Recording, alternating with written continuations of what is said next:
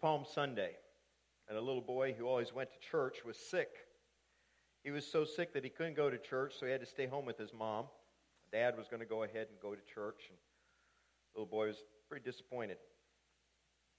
His father went on to church, and when he returned home, he was holding a palm branch. The little boy was curious, and he asked, Why do you have that palm branch, Daddy? He says, Well, you see, when Jesus came into town, everyone waved palm branches to honor him. So we all got palm branches today. The little boy says, Oh, shucks. He says, The one day Jesus shows up at church, and I missed it. When I heard that story, I wondered why this little boy thought that Jesus had never showed up at their church before. You know, I'm sure he was thinking physically in a body, but Jesus was obviously at his church, I hope. was it that Jesus had not been manifested in his church, or was it he just didn't have the eyes to see him yet? Either way, something was missing. And uh, we want to think about those people who were longing for Jesus, wanting to see Jesus with their own eyes on that Palm Sunday, the very first Palm Sunday. It's March 25th. Palm Sunday 2018. We've arrived at Palm Sunday in a holy week leading up to Easter Sunday, a very big deal for us. How many times, I wonder, have we celebrated these holidays? How many times have we, have we uh, gone through this same pattern? Palm Sunday and Easter, Palm Sunday and Easter, and I start thinking, well, just about every year, haven't we? For many of us, it's been every year of our lives, and so I'm thinking 63 times I've done this. And you can just add your number of years to that. And uh, just think are you, are, you, are you seeing in Palm Sunday and Easter the same magic that you saw when you were a child? Or have they kind of become a little bit more in the ho hum category? Oh, here we go again. This is just another routine, another thing we do. We do it every year. It's like another holiday season, another thing to go through, another spring break, another time when kids are home from school. Maybe we get to take a trip. Maybe we just stare at each other, get mad at each other. I don't know what happens this week. And suddenly these two holidays are past, and then they're going to come back and cycle around again next year. If your experience is like mine, there's a very real possibility that these two holidays don't carry the same impact that they did at some point. And so you have to be very intentional about this. Too many of them have gone by. And you know, they say familiarity breeds contempt. Now, that might be a little bit strong way of putting it. And yet, familiarity does cause indifference sometimes and apathy, and we don't want that to happen. So, I have an idea this morning. Let's try and take a fresh look at Jesus' triumphal entry into Jerusalem. Let's try and take a new look at this very old holiday. And let's use this time to dig a little bit deeper into the story and put ourselves into Jerusalem during Passover week. Let's imagine that you and I are in Jerusalem. We're residents of Jerusalem, and all these other people have come to town for the holiday. Or maybe we're one of those visitors who came in from some village some miles away and we have found a little place to stay, maybe in the city or maybe in the outskirts of the city. We're sleeping in a tent at night. We want to be there for all the days of this holiday experience called Passover. Think about the different people that are involved in this story. Of course, there's the people, the crowd, people that assembled. You know, when Jesus started down into the city, all of a sudden multitudes started running to see this, to be part of this event. They are longing to see Jesus. Some of them have never seen him before, but they've heard a lot about him. And then there's the disciples, disciples who are right there with him day after day for three, three and a half years. And they're excited because, man, we've never had a crowd quite like this. We've seen a lot of people excited when Jesus came into the villages, town after town, but never have they done what they're doing today. Never has anybody like, suddenly there's this parade in Jesus' honor and be, on his behalf. And then there's the Jewish leaders that are in the mix.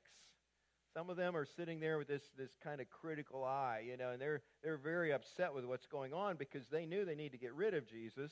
They've known that for some time, and now this, and they're not excited to see everyone else so excited about Jesus' approach. There's also the Romans. Romans are a little worried, you know. Things get a little bit funny on holidays when everybody's crowding into town and a few extra hundred thousand people around. maybe we need to stop this before it goes much further so that we end up with a riot on our hands. Now, thinking about all these different people at Jesus' triumphal entry makes me wonder how we would have reacted if we had actually been there. Put yourself there, put yourself on the streets. How's your imagination this morning? I hope it's in good shape. I hope you can imagine yourself in Jerusalem as Jesus came into town. Now, step back from that scene for just a moment, and I'll give you a little bit of a, a clue, a little bit of heads up of what I want to uh, hopefully do with the message today. And that is to think how would you normally react in a very public setting? You know, when you're out there with everyone else and, and people are deciding what to do, how would you normally react if you were there? Are you your own person? Or do other people influence you too greatly? Are you your own person? You look at things carefully and you decide what your course of action is, regardless of anybody else, or is public opinion very strong? Are you constantly thinking, what are they going to think about me if I do this? You know, you're playing that game. What if I decided to stand over here? What's going to be their reaction? And so you're constantly thinking of how everyone else is thinking about you. Are you led by someone greater than the people around you? Are you God's person? Or is peer pressure a problem for you? because you're really concerned what everyone else is doing, what everyone else is thinking. Jesus' triumphal entry didn't just happen, it was deliberate. Jesus knew it was going to happen before the crowds ever started gathering to welcome him into Jerusalem.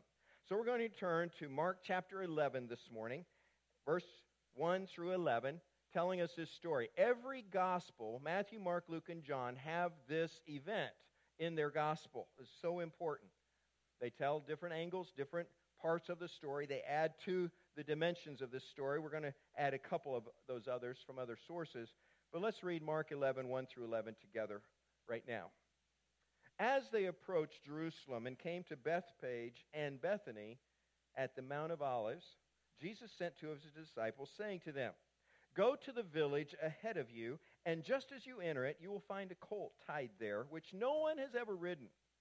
Untie it and bring it here. And if anyone asks you, Why are you doing this? tell him, The Lord needs it, and will send it back here shortly.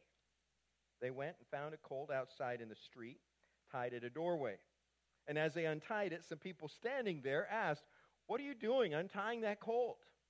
They answered as Jesus had told them to, and the people let them go. When they brought the colt to Jesus and threw their cloaks over it, he sat on it. Many people spread their cloaks on the road, while others spread branches they had cut in the fields. Those who went ahead and those who followed shouted, Hosanna! Blessed is he who comes in the name of the Lord. Blessed is the coming kingdom of our father David. Hosanna in the highest. Jesus entered Jerusalem and went to the temple. He looked around at everything, but since it was already late, he went out to Bethany with the twelve. Apparently, this parade took a little while, it lasted all day. Jesus coming to Jerusalem was deliberate. Jesus coming to Jerusalem was planned. He had been working towards his final entrance into this city for several months. He was usually not someone to choose the spotlight, was he? Not someone to, to put all the attention on himself. Although he was the Son of God, Jesus was one of the most humble people who's ever lived here on earth. He even said, I did not come to be served, but to serve and to give my life as a ransom for many.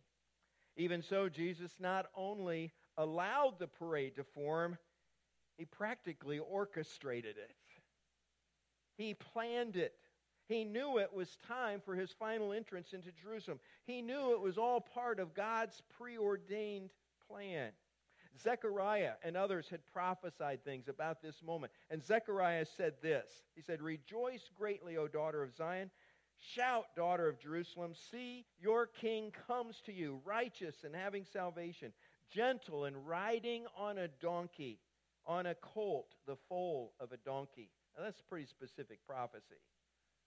And Jesus said, We're going to do that today. This is part of God's plan. There's a reason that I'm going to ride the foal of a donkey rather than the white stallion. because my kingship is different than maybe other people were picturing. The Jews, the Jews knew about this prophecy. They knew about the other prophecies regarding the appearance of God's Messiah. They longed for the Messiah, their deliverer, to come.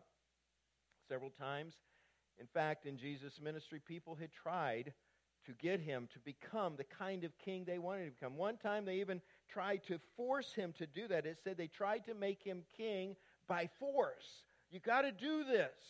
We're here behind you. We're here with you. Now go do this, they were saying. They wanted him to take charge. They wanted him to be this, this warrior king, this image in their mind of someone who would drive these filthy Romans out of their city, out of their country, and give them a kingdom without end. But Jesus resisted all those efforts.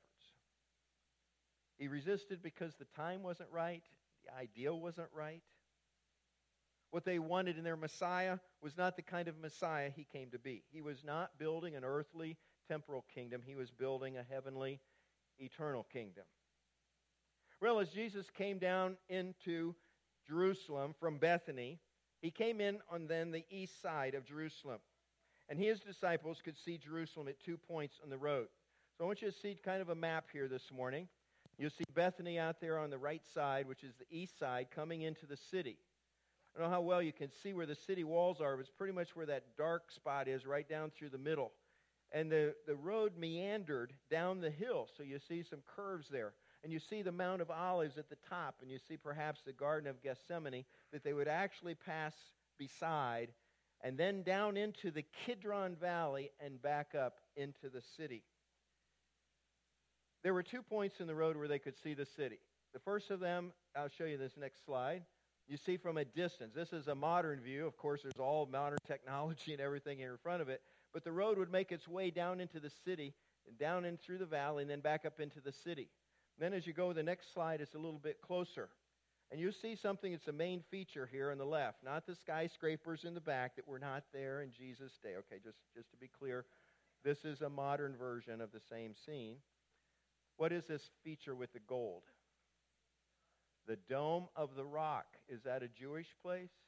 No, it is uh, Islam that has built this way back in 600 AD. They built the first one, they built another one a few hundred years later as they had to rebuild the thing. But this is a, a, the same exact site where the temple had stood. So in Jesus' day, as he approached the city, he would have seen the temple sticking up there on this little mount, the Temple Mount. And it was very prominent. There wouldn't have been all the other buildings in the background, it would have been the main feature.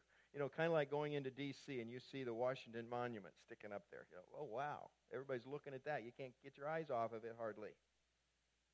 And this Dome of the Rock, just so you know, built on the same site as the temple, uh, the Muslims uh, ended up taking over, of course, at one point. The temple had already been destroyed. And they decided to build this dome there, this Islamic uh, shrine there, to commemorate what they think happened there, and that is that Muhammad made a night journey to heaven from there, from this spot. This is a very sacred spot for them. Now, coincidentally, this is the very place where the temple had been. And if you could go inside the Dome of the Rock, you would discover there's footings still there, visible, where the Holy of Holies was. And you could even mark out the place. You would see a little marker there for where the Ark of the Covenant had sat. And so, to the Jews, this place has been defiled. How would they ever be able to build the temple there again? But they know uh, from their hopes that that temple will be rebuilt. Now, how God's going to do all that is anybody's guess. A lot of people speculate about that. This is also the very spot, just so you'll know, where the Jews believe that Abraham took his son Isaac when God said, Go and sacrifice your son. And he took him up to this little mount called Mount Moriah there. And so this is a very sacred place for the Jews, but they're not allowed to go there anymore. Uh, in Jesus' day, it's the temple, very grand temple built by King Herod, who was a great architect and poured a lot of money into it so that it would have a grandeur similar to what Solomon's temple was like. The average Jew was filled with pride when he looked down into the city and he saw the temple standing there, maybe from a vantage point up on the Mount of Olives. Perhaps it was at this vantage point, as Jesus looking into the city, that he stopped and his eyes filled with tears. And he said to the city, according to Luke 10 42, If you, talking to the city, if you, even you, had only known on this day what would bring you peace, but now it is hidden from your eyes. The days will come upon you when your enemies will build an embankment against you and encircle you and hem you in on every side. They will dash you to the ground, you and the children within your walls. They will not leave one stone on another because you did not recognize the time of God's coming to you. And in his vision of the future, Jesus could see what was going to happen in 70 AD, that the Romans were going to come and, and come in, and uh, uh, assault the city, tearing it down, tearing down the temple, and truly not leaving one stone upon another at that time. And many, many people lost their lives men, women, and children. Jesus saw what was to happen there because they missed him, because they did not understand when he arrived. But on this day, Palm Sunday, we say, the crowds are beginning get more and more excited as Jesus draws near the city. Word is spreading rapidly that he's coming into town. Many are asking, could this be the Messiah that we've been longing for all these years? And so this enthusiasm is infectious, and everyone comes running to see Jesus from any vantage point they could find. Many took branches from the field to throw in the road before him so they could honor him. Others just said, Well, I don't have a branch. I'll just take off my coat and throw it down there to show him I'm glad to see him coming. I want to honor him. But not everybody. The Pharisees were angered by what they saw. They had known for weeks that they would have, have to get rid of him, but they had decided to wait until after the Passover. You don't want to create a, a, a riot here. We'll wait until we get past the holiday, then we'll arrest him and we'll kill him. However, they had not anticipated this parade and the public spectacle of Jesus riding into their town as if he owned the place. And they are angry. John's gospel tells us this, John 12, 17. Now the crowd that was with him when he called Lazarus from the tomb and raised him from the dead continued to spread the word. Remember, it's back in Bethany where he raised Lazarus from the dead just a few days ago, and Lazarus could have been with him. And they're all wanting to see both Jesus and Lazarus. Many people, because they had heard that he had performed this sign, went out to meet him. So the Pharisees said to one another, See, this is getting us nowhere. Look how the whole world has gone after him. So they're, they're really angry. The timing of that day, the day it happened, precisely when it happened, was all Jesus' timing. He told his disciples, The hour has come for the Son of Man to be glorified.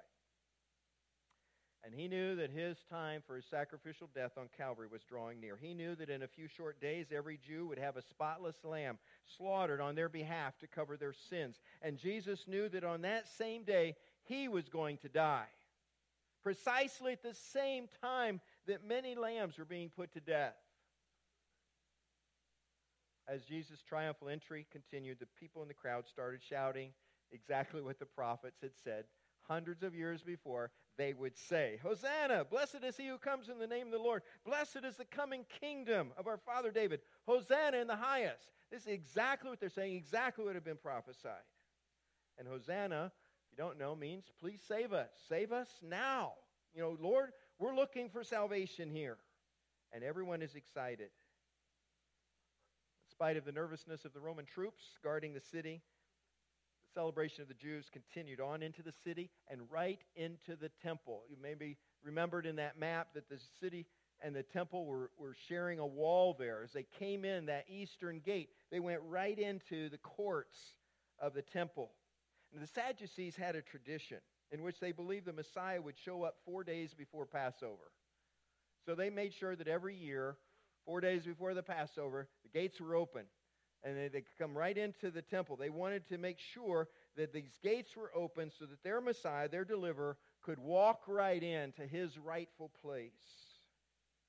And that is the day Jesus chose to enter Jerusalem. He fulfilled their traditions, and still they didn't get it. They didn't recognize him. Everything in Jesus' ministry was coming to a head. The climax was about to be written into the pages of human history. Jesus was celebrated, glorified by almost the whole city of Jerusalem on that day. But how different things would be by week's end. In just five short days, the crowds would turn against him. In five days, the voices that had shouted, Hosanna, blessed is he who comes in the name of the Lord, would now say, Crucify him, crucify him, away with this man. How quickly the crowd had changed its tune.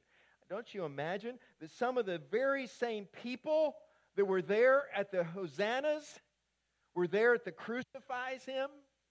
You know, the same people. Can't you imagine that there were people who believed in Jesus, people who loved Jesus, people that were so glad to see him come into the city, now had been turned by the mob mentality either to cry out, crucify with him, or to stand there silently, or, or maybe to duck into a corner somewhere because they couldn't imagine what was happening, but they wouldn't stop it. They wouldn't say anything. How fickle is human public opinion? How foolish is the mentality of the mob? See what happened in the court of public opinion that week? Total reversal. So, my question for us today is do we trust the crowd? Do we trust the crowd to be right? Do we foolishly follow the crowd and what the crowd thinks? Be very careful doing that. Crowd is often wrong. Don't be so quick to put your lot in with everyone else. Because everyone else, most other people, do not know God, do not know God's ways. And when we follow them, we won't be following God. Our kids like to say, everybody else is doing it, don't they? Your kids ever say that to you? I know mine did. My, my grandkids are starting to say that now. They're old enough to say that. I remember saying that, don't you? Don't you remember when you were a teenager and you really wanted to do something that you knew your parents wouldn't approve and they're kind of pushing back and saying, I don't know about that. So everybody else is doing it. We thought that would just convince them. But they had enough maturity to know that's not always the best idea. That's not always the right way. And my parents didn't buy that. I don't know about yours. My parents didn't give in when I said that. Peer pressure is very strong. Peer pressure is a force to be reckoned with. Let's, let's be honest about this. Whether we're teens or adults, children, doesn't matter. We care what other people think. We care whether we fit in. It's hard to stand alone. So peer pressure does many things to us. It makes us want to be on the in crowd, you know, because you know it's cooler to be on the in crowd. It's cooler to be those that you know everybody loves and respects, rather than the outside.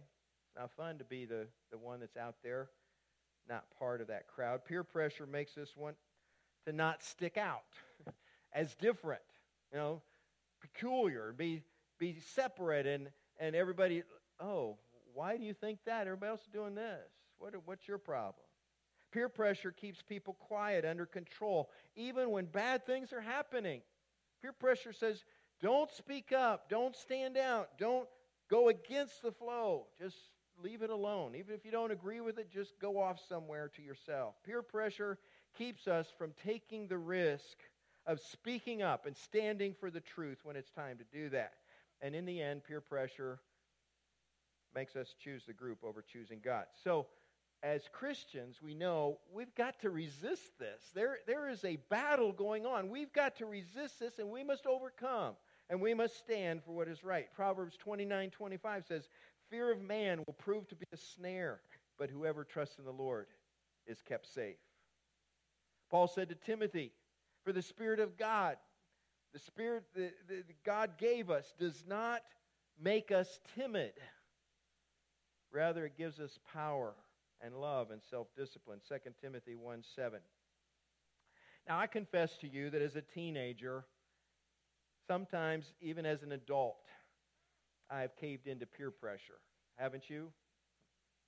You've been in that situation, you know, and things are just kind of developing, not so great, and you know it, and, and you're not really happy with this group's planning to do, but you just don't want to stand out. And so you go along with the crowd and later on you're beating yourself up like why did i do that i should have just left I, or i should have just stood up and said hey guys this isn't the right thing to do this isn't the best thing to do here why didn't i have the strength to do that somebody that i respected or admired or i wanted to like me was doing something wrong, there were too many times that I just said nothing or even went along with what they were doing. Have you been there? There have been other times, thankfully, that I've stood strong, that I've stood on God's word when the time had come to do so. And so I realized that this is a battle. This is a battle scene, a fight that is waged day after day. And it is demanded of us that we stand our ground. And this world is changing. This culture, this nation is changing to where it's going to become more and more important that we do that. Uh, Friday afternoon, Jane and I went to see uh, the new movie, I Can Only Imagine. How many of you have seen it so far? No spoilers. I'm not going to share anything about it, but I want you to know it's a great movie. Tells the story of Bart Millard and how he wrote that song about 20 years ago, I Can Only Imagine, and the impact that it's had on, on so many people, and that it was a story from his life. Very, very powerful thing. So we're very excited about going to the movie. We go to the 4 o'clock show. There's about 10 of us in the theater, you know, and we're thinking, okay, this is nice. We got our popcorn and our, our soft drink. We're ready to go. Just enjoy the show together and just, you know, be inspired. And it was inspiring, and we cried several times or whatever. Great, great movie. But first, we had to endure the previews. You ever been there? You've been there lately. We don't go to the movie very often. We usually watch things on TV at home. And so it's been a while since we've been in the theater, and I was, I was shocked by the previews, really. Weren't you? I mean, raunch is the word that came to my mind. Just a lot of graphic stuff, a lot of negative stuff, a lot of ungodly stuff that was was put out on the movies as, as entertainment. One after another after another, probably six previews. There wasn't a wholesome one in them. There, there wasn't any redeeming film in that. And there were stories that, that just show where our culture is. Uh, one of the movies, and I didn't even catch the name because I definitely didn't want to know any more about it, was a Jewish theme, this very separate Jewish community, godly couple, you know, trying to follow God in their way and and because they're separated community, you know, they're they're isolated. And this other woman comes into the picture who is I don't even know the story, but I guess she's had problems, and they let her move in with them. And it ends up being a love affair between the wife and this woman. You know, this is the movie. That's the movie, and it's like just put in your face. And that's what I was feeling. This is our culture. And if we are not counterculture, how is God's kingdom going to grow? How are people going to know what the truth is? How are we ever going to have the influence and the impact that we should as Christians if we just just go along with the crowd and say, "Oh, it wasn't that wonderful." Or just ignore it and pretend like it's not happening. That's not an option for us. We are living in a culture that is diametrically opposed to God and to God's ways. It's not that we slipped a little bit. It's not that we got a little bit off course. We're in a culture that is opposed to God. And so the only option for us as Christians is to stand up and sometimes to speak out, but to speak in love. In Ephesians 6, we read these words from Paul. He says, Finally, be strong in the Lord, in the power, in his mighty power. Put on the full armor of God so that you can take your stand against the devil's schemes. Take your stand. Just underline that. For our struggle is not against flesh and blood, but against the rulers, against the authorities, against the powers of this dark world, and against the spiritual forces of evil in the heavenly realms. Therefore, put on the full armor of God so that when the day of evil comes, you may be able to stand your ground. And after you have done everything, to stand. I love those words of encouragement for us from God's Word because that evil day has come. It's not the final evil day, it's not the end of time day, but we are in an evil day today. And the only option is for us to stand, to be strong in the Lord, to stand in the Lord and in his mighty power. So I just want to encourage you this morning on this holiday to remember a few things. That we must stand our ground in the Lord's strength and the army that, armor that he has supplied us with. We must remember that our battle is not against people.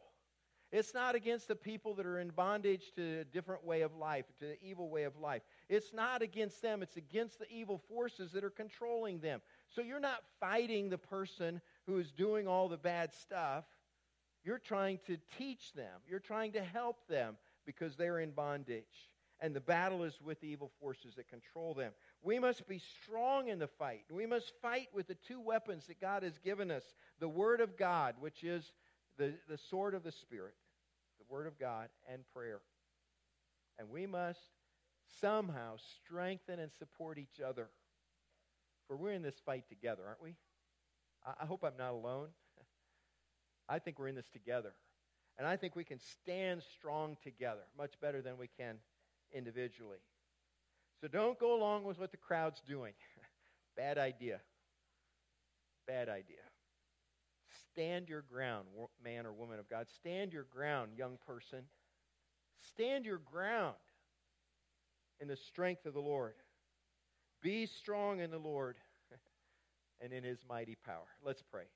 Father, I thank you for this time in your word. I thank you for the, the admonition, the encouragement, maybe a rebuke that we've gotten from your word today. When we've just gone with the crowd and we've said nothing, done nothing, and so things continue to slide and slip.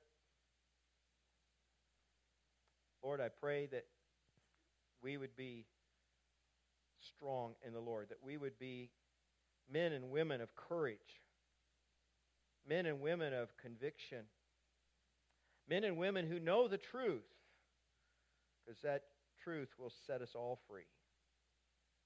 Thank you for Jesus. Thank you that Jesus Jesus didn't wait for the approval of everybody. He did what was right. He didn't wait to get everybody on his side. He didn't wait to please people. He lived to please you and you alone. May we do the same.